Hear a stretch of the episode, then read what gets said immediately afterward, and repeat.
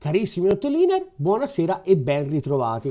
Da che mondo è mondo, per evitare o perlomeno per rimandare un cambiamento che appare platealmente necessario, le elite hanno un vecchio e potentissimo strumento, incutere il terrore, il terrore in quello che verrà dopo.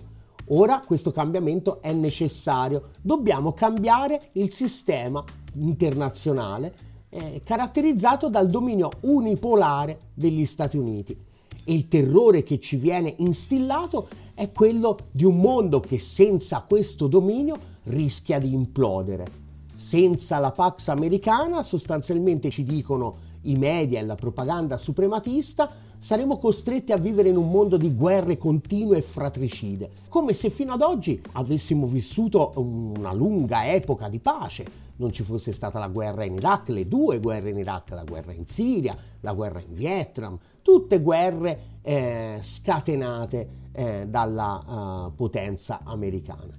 E quindi sui giornali è la propaganda si scatena nel cercare appunto di fare del catastrofismo intorno a ogni conflitto che scoppia. Quindi la guerra in Ucraina sembra la prima guerra a cui siamo costretti ad assistere, scordandosi della eh, Serbia degli anni 90, eh, il conflitto in Palestina sembra il primo conflitto in Medio Oriente a cui siamo costretti ad assistere, scordandosi appunto l'Iraq, ma ancora lo Yemen, eh, che ancora ad oggi risulta essere la più grande catastrofe umanitaria degli ultimi decenni. Ma è davvero così? Pino Arlacchi, in questa seconda parte dell'intervista che segue la prima dedicata alla lotta alla coltivazione di oppio, al narcotraffico in Afghanistan, eh, riavviata dai talebani dopo che gli Stati Uniti sono stati beatamente cacciati, eh, ci racconta che forse appunto questa è un po' propagandistica, è appunto un po' la stessa solita vecchia arma per incutere terrore e evitare che tutti noi insieme si spinga verso il cambiamento che invece è necessario. Buona visione!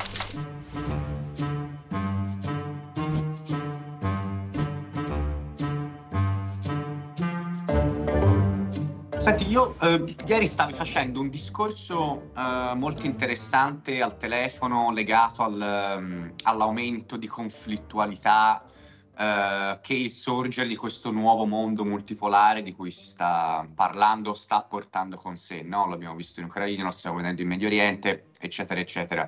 E però, ecco, dicevi anche che ti sembrava che spesso i commentatori esagerassero nel vedere sempre nuove guerre pronte a scoppiare. E in particolare ad esempio eh, dicevi che ti sembrava assolutamente inverosimile che scoppiasse un confronto diretto tra, tra l'Iran e, e, gli Stati Uniti. E questo anche perché gli Stati Uniti insomma si stanno probabilmente scoprendo più, più deboli di quanto non pensassero e non in grado quindi di, di, di aprire più fronti. Eh sì, c'è una visione catastrofista del sistema internazionale, per cui finito il secolo americano, il dominio americano sul pianeta, andremo incontro a un'epoca di caos, di guerre, di disordini, un Armageddon. Non è così.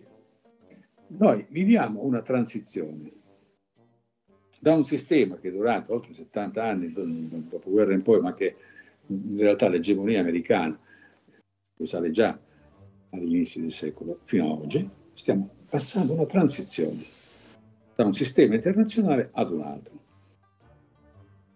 Questo sistema che sta morendo, che sta scomparendo, ecco, non è come uno si alza la mattina, eh, si cambia la camicia o, o la giacca ed è tutto a posto. Non è così. Queste transizioni durano a lungo e possono non essere pacifiche, possono comportare, um, possono durare più o meno tanto e possono comportare anche disordini, guerre. La fine del dominio inglese e la sua sostituzione con quello americano, no? Si dice che l'Ottocento è stato il secolo della potenza inglese, il Novecento è stato il secolo americano. Ci sono anche tanti americani che sognano eh, studiosi americani che dicono anche il prossimo deve essere un nuovo secolo americano. Eh, adesso non le scrivono più queste cose, ma fino a 20 o 30 anni fa era normale trovare il nuovo secolo americano. Comunque, fatto sta che la transizione dall'impero inglese all'impero americano eh, per alcuni è stata uh, pacifica, cioè gli inglesi si sono ritirati, si sono svenati, si sono esauriti con le guerre mondiali e con l'emancipazione dei popoli coloniali, soprattutto con l'indipendenza dell'India. L'India era quella che l'India è stata quella che è oggi il dollaro per gli Stati Uniti. C'è una risorsa a cui attingere a volontà. L'impero indiano costava agli inglesi niente, anzi era una fonte di reddito, di profitto ulteriore, perché era completamente autosufficiente. C'era un governo, il Raji, il governo dell'India, che provvedeva a tutto, l'amministrazione di questo immenso paese per conto degli inglesi, e addirittura forniva un contingente militare importante di, di eh, un milione di uomini agli inglesi per fare le loro guerre. Quindi gli inglesi, grazie all'India, riuscivano a fare perfino le guerre eh, all'estero a costo zero, perché veniva tutto pagato dal sistema coloniale. Finito, finito questo, e anche prima, cioè il, il declino inglese comincia prima del 47, che è il momento in cui c'è l'indipendenza dell'India, questi non sono processi che avvengono così, era già cominciato molto prima, era un declino economico eh, completo, governo inglese alla fine della guerra non aveva più risorse di nessun tipo. E gli studiosi si dividono, per alcuni non è vero che il declino inglese sia stato pacifico rispetto a quello americano, perché le due guerre mondiali possono essere interpretate anche come una reazione inglese alla fine del proprio impero, avendo la Germania come obiettivo fondamentale, come capo espiatorio e come, come un modo per, per, per eh, colpire, danneggiare una guerra contro, due guerre contro la Germania, i concorrenti della, del Regno Unito, e come un modo per coinvolgere la potenza indubbiamente emergente, la più grande dal punto di vista economico, gli Stati Uniti, già alla fine dell'Ottocento avevano scavalcato tutti, eh? Eh, coinvolgere gli Stati Uniti in una guerra, soprattutto la seconda guerra mondiale, che avrebbe li avrebbe costretti a, stare, a spendere molte risorse e, avere, e rallentare il passaggio completo del bastone dell'impero agli inglesi. Eh, non fu così. Uno, gli Stati Uniti erano talmente forti, erano diventati talmente forti che riuscirono a sostenere la seconda guerra mondiale uscendo più ricchi di prima. Cioè, gli anni di guerra negli Stati Uniti eh, non furono anni di sacrificio, furono anni di grande crescita del PIL, anche del tenore di vita della popolazione. Quindi eh, alla fine della seconda guerra mondiale gli Stati Uniti avevano la metà del PIL mondiale, 50%, PIL mondiale, e gli inglesi erano ridotti alla, all'indebitamento più, più, completo. Infatti quando gli inglesi tentarono di alzare un po' la testa con la crisi di Suez negli Stati Uniti, gli Stati Uniti in 15 giorni presero di mira la sterlina e in 15 giorni gli ridussero la ragione. Eh, quindi alcuni dicono che questo passaggio, se togliamo un effetto inglese decisivo sulle due guerre mondiali, in realtà fu una transizione pacifica.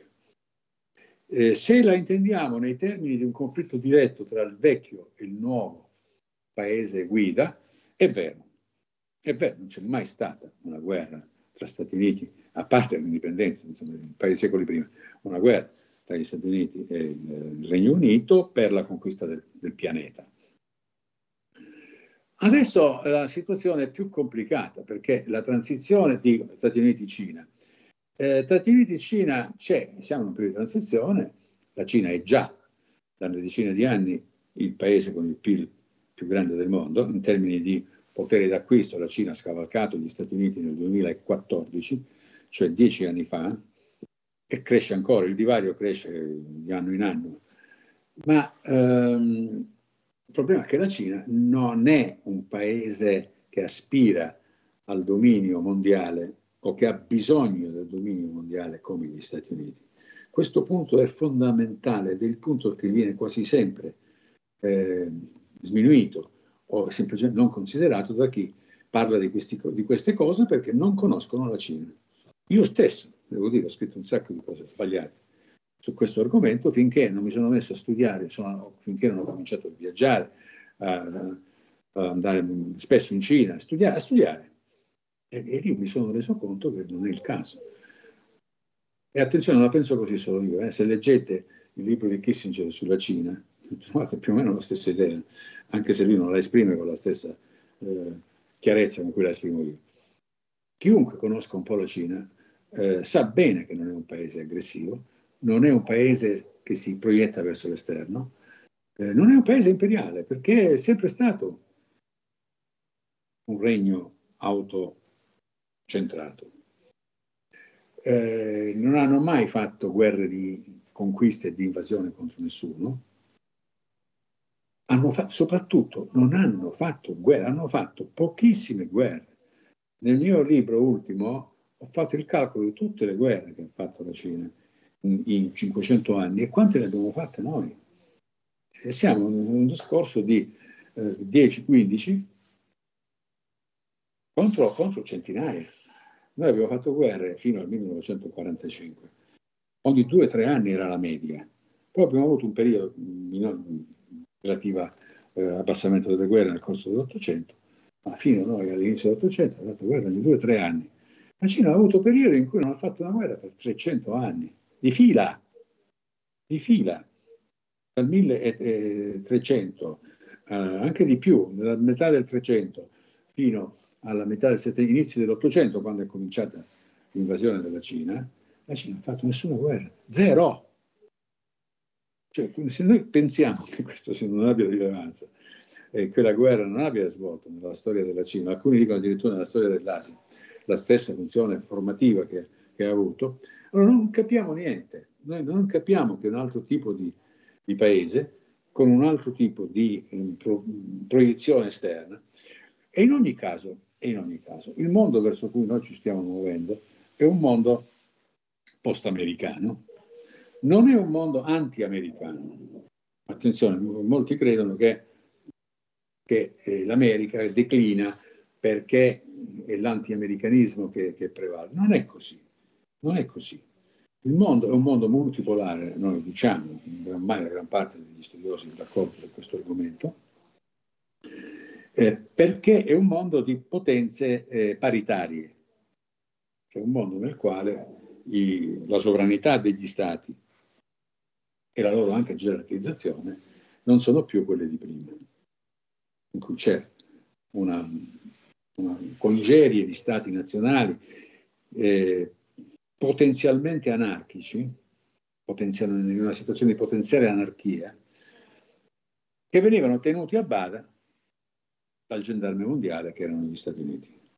E quindi l'intervento americano decisivo per il mantenimento della stabilità e della pace del mondo, perché loro avevano il diritto, secondo loro, ma anche secondo i loro alleati, anche ancora adesso si pensa, avevano il diritto di intervenire dovunque ci sia dovunque ci fosse un conflitto, dovunque ci fosse una, un problema.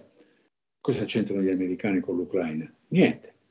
È un paese che non ha niente a che fare con l'Ucraina. Cosa c'entrano gli americani con Taiwan? Taiwan è una questione tra due pezzi di Cina che è una questione regionale, come l'Ucraina, che è molto simile da questo punto di vista. Cosa c'entrano gli americani? C'entrano, c'entrano perché tutto il sistema costruito dopo la seconda guerra mondiale è un sistema uh, americacentrico. È un sistema centrato sugli Stati Uniti che è finito. È finito e adesso il Medio Oriente di questi proprio giorni lo sta dimostrando. È finito, lo sanno benissimo gli americani. Se voi leggete le principali espressioni intellettuali delle elite americane, le riviste tipo Foreign Affairs, Foreign Policy e tutte le altre riviste di politica internazionale, tutto il dibattito è, tutto il dibattito è come uscire dalla crisi medio orientale, visto che gli Stati Uniti ormai contano poco. È un dato di fatto che viene ammesso. Oh, ma per tornare al discorso eh, fondamentale, il discorso fondamentale è che come avverrà questo declino degli Stati Uniti? Ora siamo nella fase terminale, cioè il declino è c'è una fase iniziale, come una malattia, no? C'è una fase iniziale si comincia a declinare. Alcuni dicono che eh, l'America è cominciata a declinare già con la guerra del Vietnam, alcuni dicono che cominciato a declinare all'inizio degli anni 70 con la decisione di Nixon di sganciare il dollaro dall'oro. Fatto sta che ora dovremmo essere nella fase terminale del declino americano. Avverrà in mezzo alle guerre e al caos o no? Cioè, l'opzione militare è ancora un'opzione viable, praticabile o no? Questo è il grande interrogativo. Le guerre, eh, due guerre grosse in due anni e quattro guerre asimmetriche come quelle che abbiamo adesso, eh, le guerre grosse sono Ucraina e Gaza, eh, Gaza è anche una guerra asimmetrica, e le guerre asimmetriche parallele, gli Houthi e gli Hezbollah, eh, sembrano dire che sia una, uh, un declino violento. Queste guerre sono solo l'inizio di una grande guerra medio orientale. Questa metafora, eh, gli americani parlano tutti i giorni, voi leggete, che tutta la politica americana di Blinken eh, e di Biden è quella di evitare un conflitto regionale. Tutti i modi, è una metafora perché in, in realtà questa parola vuol dire evitare una guerra con l'Iran questo è, detto in due parole, il significato di questa parola. Uh, avverrà o no? Ci sarà o no? Questa potrebbe essere una idea che avvalora l'idea di un declino violento, che potrebbe essere anche seguito eh, o collegato con un attacco a Taiwan, un'amministrazione Trump o di chi sia che decida, insomma, che l'ora degli Stati Uniti non è ancora arrivata, che possono ristabilire la loro forza di governo, governo mondiale attraverso una serie di guerre. Ma le guerre bisogna vincerle. Il problema è che quando si comincia una guerra per una determinata ragione, poi la si deve vincere in modo convincente. E, e gli Stati Uniti non riescono a vincere. Non c'è nessuno oggi, soprattutto nel Pentagono, che crede di poter fare una guerra classica con qualunque paese, anche piccolo, anche medio, e vincerla. Abbiamo avuto solo qualche anno fa il segretario di difesa, Robert Gates, che ha detto chiunque oggi pensi ai, ai cadetti di West Point, chiunque oggi pensi che gli Stati Uniti possono mandare un esercito di terra, una, una forza armata, una componente di terra, una invasione classica in qualunque paese, oggi dovrebbe avere il suo cervello esaminato da un psichiatra. E questo stiamo parlando dei massimi. E questa è l'idea che hanno tutti al Pentagono. Queste guerre eh, non, non, le, non, le, vogliono fare, non le possono fare perché sanno perfettamente che le perdono, perché dal Vietnam in poi le hanno perse tutte. Quindi il, il verdetto della guerra del Vietnam, che loro non sono capaci di prevalere militarmente, questo fatto non vuol dire che non le facciano, infatti hanno continuato a farlo. È stato il Vietnam, le grandi guerre dopo il Vietnam, abbiamo avuto l'Iraq, abbiamo avuto l'Afghanistan e abbiamo visto come sono finite. L'Iraq iniziano sempre allo stesso modo, un grande successo militare iniziale, perché l'altra parte non combatte. Quando sono sbarcati in eh, Afghanistan i talebani sono scomparsi, si sono fatti vivi qualche anno dopo, tutti pensavano che i talebani fossero ormai lo sbaglio, e invece no, alla fine hanno vinto e hanno costretto ad andarsene via. Iraq la stessa cosa, l'esercito iracheno già sfiancato, eh, disorganizzato, demoralizzato dopo la prima guerra del Golfo, quella del 90-91, quella di Bush padre, non ha combattuto e se si è la, tutta, la cosa, tutta l'operazione finì in un tiro a segno durato poche settimane. Il problema è che poi l'Iraq è diventato sede di una violenza settaria, di uno scontro, di una guerra eh, fortissima eh, contro, contro gli americani e contro il governo sostenuto dagli americani, che ha costretto gli americani, con, con migliaia e migliaia di morti, eh, l'Iraq produceva tranquillamente 5-10 mila morti all'anno per 15 anni, finché hanno deciso di ritirarsi gli americani, adesso sono rimaste solo un contingente di 2500 uomini che gli americani non vedono l'ora di portarsi via, anche perché la guerra l'hanno persa politicamente. Le guerre hanno una componente militare, ma anche una componente politica strettamente connessa.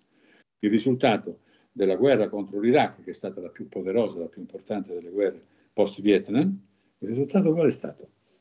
Un governo filo-iraniano. Eliminato il potere dei sunniti di Saddam, sono velocemente passati a un governo sciita, sostanzialmente amico alcuni dicono pilotato, sotterraneamente, non ha importanza, comunque sono nell'orbita completa dell'Iran. Questo è stato il risultato politico, quindi è stata una grande eh, sconfitta. Fare oggi una guerra contro l'Iran, un paese che molte volte, l'Iraq, adesso non ricordo bene le cifre, ma siamo comunque a cifre tipo eh, più due o tre volte il territorio e 80 milioni di persone, un paese, tra l'altro, che non è più un paria della comunità internazionale, come, come lo era anni fa. È un paese adesso che è sostenuto dalla Cina e dalla Russia, è un paese adesso che nel, sta vivendo un processo di pacificazione dei rapporti con tutta l'area del Medio Oriente soprattutto con l'Arabia Saudita, processo molto forte, un processo che ormai è avanzato, scambio di, di, di ambasciate, piena, piena, ripresa dei rapporti diplomatici e insieme alla, all'Arabia Saudita tutta l'area del Golfo che non è altro oggi che una fucina di accordi, una fucina di distensione del Medio Oriente. Quindi un Iran, una guerra contro l'Iran non verrebbe sostenuta da nessuno nel, nel, nel, nella zona. Pensate che la prima guerra, eh, eh, contro, contro, in questo caso contro, eh, contro l'Iraq, gli americani potevano mobilitare 40, 42 paesi, hanno mobilitato nella prima guerra e hanno perfino fatto pagare la guerra agli altri. Hanno presentato la fattura, nel 91 gli Stati Uniti presentarono la fattura della guerra al Giappone, che pagò 13 miliardi di dollari, e alla Germania, tanti, tanti, altri paesi hanno pagato una piccola percentuale di quello che alcuni dicono addirittura ci hanno fatto un guadagno. Oggi la guerra contro, contro l'Iran non, non, li segue nessuno. Il Saudi Arabia, che li ha sempre sostenuti nelle guerre medio orientali, si è già defilato fin dall'inizio, non vogliono saperne di alcuna guerra, quindi non avrebbe nessun alleato nella regione, anzi la farebbe contro le tendenze fondamentali della regione, contro un paese che non è più isolato, contro un paese impiegherebbe molto poco a dotarsi di una bomba atomica. Questo gli americani lo sanno benissimo. Trump ha stracciato l'accordo di Biden che avrebbe, eh, fatto, che avrebbe eliminato il programma nucleare iraniano. Però poi si è arrivati a un compromesso. Di Obama, dice JCPOA. Come? Di Obama. Sì. Non di Biden. Ah, sì. Cosa ho detto? Ho detto una cosa diversa. Biden, Biden. ah, ecco qua. Sì, eh, il programma del 2015. Arrivato Trump ha stracciato questo accordo, ma è rimasto un equilibrio, nel senso che l'Iran si è impegnato a restare dentro il trattato di non proliferazione, a accettare le ispezioni dell'agenzia atomica, a non continuare con l'arricchimento dell'uranio, in cambio di un affievolimento di fatto delle sanzioni. Gli americani hanno preso atto che poi il petrolio l'Iran lo vende lo stesso, un affievolimento delle sanzioni e in una specie di entente cordiale per continuare così fino a che i tempi migliori non consentano di tornare a un accordo vero e proprio. Eh, rompere tutto questo significa, cioè praticamente attaccare l'Iran, iniziare con un attacco molto forte contro l'Iran, con una guerra, che non, che non sarebbe mai secondo me una guerra di invasione, cioè in Iran soldati americani non ne vedremo mai più. Significa che l'Iran straccia il trattato di non proliferazione, di cui continua a essere un sostenitore, a parte. Il trattato di non proliferazione è un trattato per cui un paese come, come la Corea del Nord a un certo punto dice non ci sono sanzioni per chi esce. La Corea del Nord, questa cosa già dieci anni fa, disse noi non ci vogliamo stare, arrivederci, ci pigliamo gli anni che quel trattato stabilisce per potersene uscire, se ne sono usciti e si sono costruiti una bomba atomica in piena legalità internazionale. Le bombe atomiche non sono illegali. Attenzione, c'è la quantità di disinformazione, di ignoranza in questo argomento è enorme, è enorme. Paese che esce dal trattato di non proliferazione ha il diritto di costruirsi quello che gli pare. Ed è così che i paesi che non l'hanno firmato, cioè l'India, il Pakistan, eh, Israele, si sono costruiti le loro bombe atomiche in perfetta legalità. L'Iran può farlo e ne ha diritto dal punto di vista del diritto internazionale. Eh, vi rendete conto cosa significa una cosa del genere? Significa che il giorno dopo il Medio Oriente diventa un'area, però facendo questo la logica dell'Iran è ferrea, si garantisce l'impunità e l'immunità, l'immunità da qualunque attacco sul proprio territorio. Cioè, nessuno invaderebbe un paese dotato di armi nucleari. La motivazione per cui fu invaso l'Iraq a suo tempo era che l'Iraq stava preparando possedeva già un certo numero di armi di distruzione di massa, bisognava invaderlo per impedire. Le armi non c'erano proprio, ma se l'Iraq le avesse avute, nessuno si sarebbe sognato di invaderlo. La Libia fu invasa quando, si, quando disarmò. La Libia stava preparando un programma nucleare con l'aiuto della Germania. Quando eh, rinunciò, grazie alle promesse europee, gli stessi tedeschi, gli, gli italiani, altri, molti altri, si prodigarono per arrivare ad un accordo per cui Gheddafi smettesse il programma nucleare, Gheddafi lo fece in, in cambio, come nell'Iran, di un'integrazione del paese nel sistema internazionale, quindi nel sistema di scambi politici e economici, quando lo fece fu immediatamente fu invaso. Subito dopo, non immediatamente, ma insomma, rapid- fu invaso. Eh, questa è la lezione che è arrivata eh, dall'Iraq, dalla Libia e così via. Quindi i paesi che stanno là a guardare dicono ma l'unico modo che noi abbiamo per garantirci da una invasione di qualunque paese americano, Israele e chiunque altro, è quello di farci la bomba. Nel momento in cui l'Iran dichiara di farsela, esce dal trattato, i paesi della regione, a cominciare da Saudi Arabia, che, che tra l'altro sotto sotto lo dice da tanto tempo, che loro non, non, non, gli basta, che nel lungo periodo non vogliono la garanzia americana, con cui tra l'altro non hanno un vero e proprio trattato di mutua assistenza eh, militare nel caso oh, si parla di farlo, eccetera, eccetera. A questo punto, con un paese, una grande potenza della zona nuclearizzata, anche noi e gli altri, e gli altri abbiamo bisogno della, della nostra... Questo significa alterare in modo drammatico tutto. Israele che ha la bomba atomica, a quel punto una, perde il monopolio atomico nel Medio Oriente e ridiventa molto a rischio.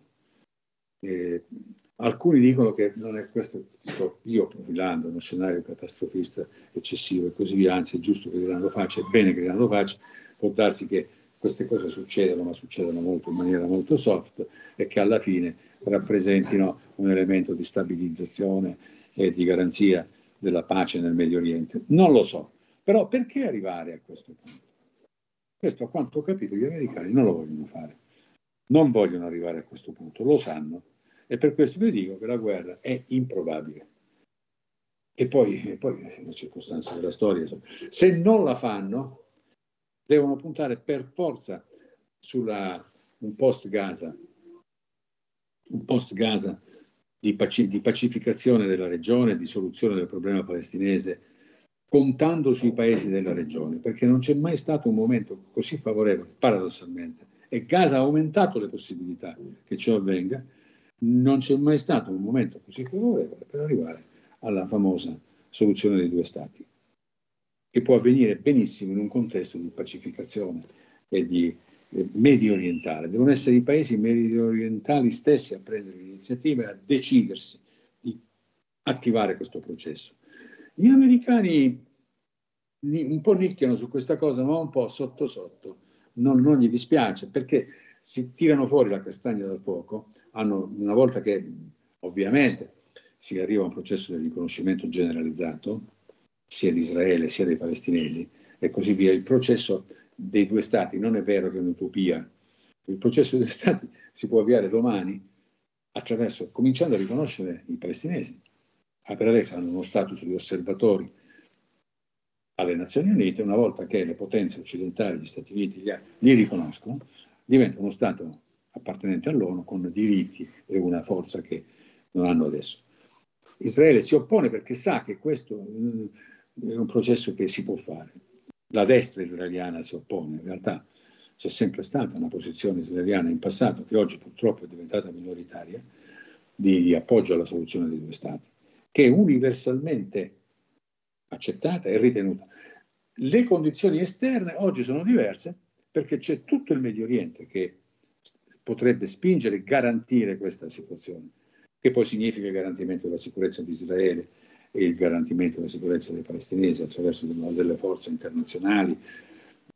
Sono tanti modi in cui si può intervenire, si possono anche andare alle Nazioni Unite, ma anche senza le Nazioni Unite che non hanno più quella forza che avevano nella, nella regione anni fa. È una cosa che può essere fatta dai paesi della regione. Scusate. No, no, no, no, ci è piaciuto molto questo, questa lunga digressione. Eh, Alessandro, direi chiudiamo qua. Uh, Ale, a te la chiusura. Mi si è piantato un po' OBS, quindi rimango con questa schermata qua, ma va bene. Sì, professore, io la, la, ringrazio, la ringrazio tantissimo perché insomma è stato sì, assolutamente interessante avere delle notizie più di prima mano da, da quanto sta avvenendo in Afghanistan, sia insomma questo, questo, questo, questo, ritratto che ha fatto della situazione internazionale, noi per dire insomma la troviamo assolutamente condivisibile. Quindi la ringrazio, speriamo di averla, speriamo di averla ancora, ancora presto con noi e ringrazio anche tutti quelli che ci hanno ascoltato e ci vediamo alla prossima puntata.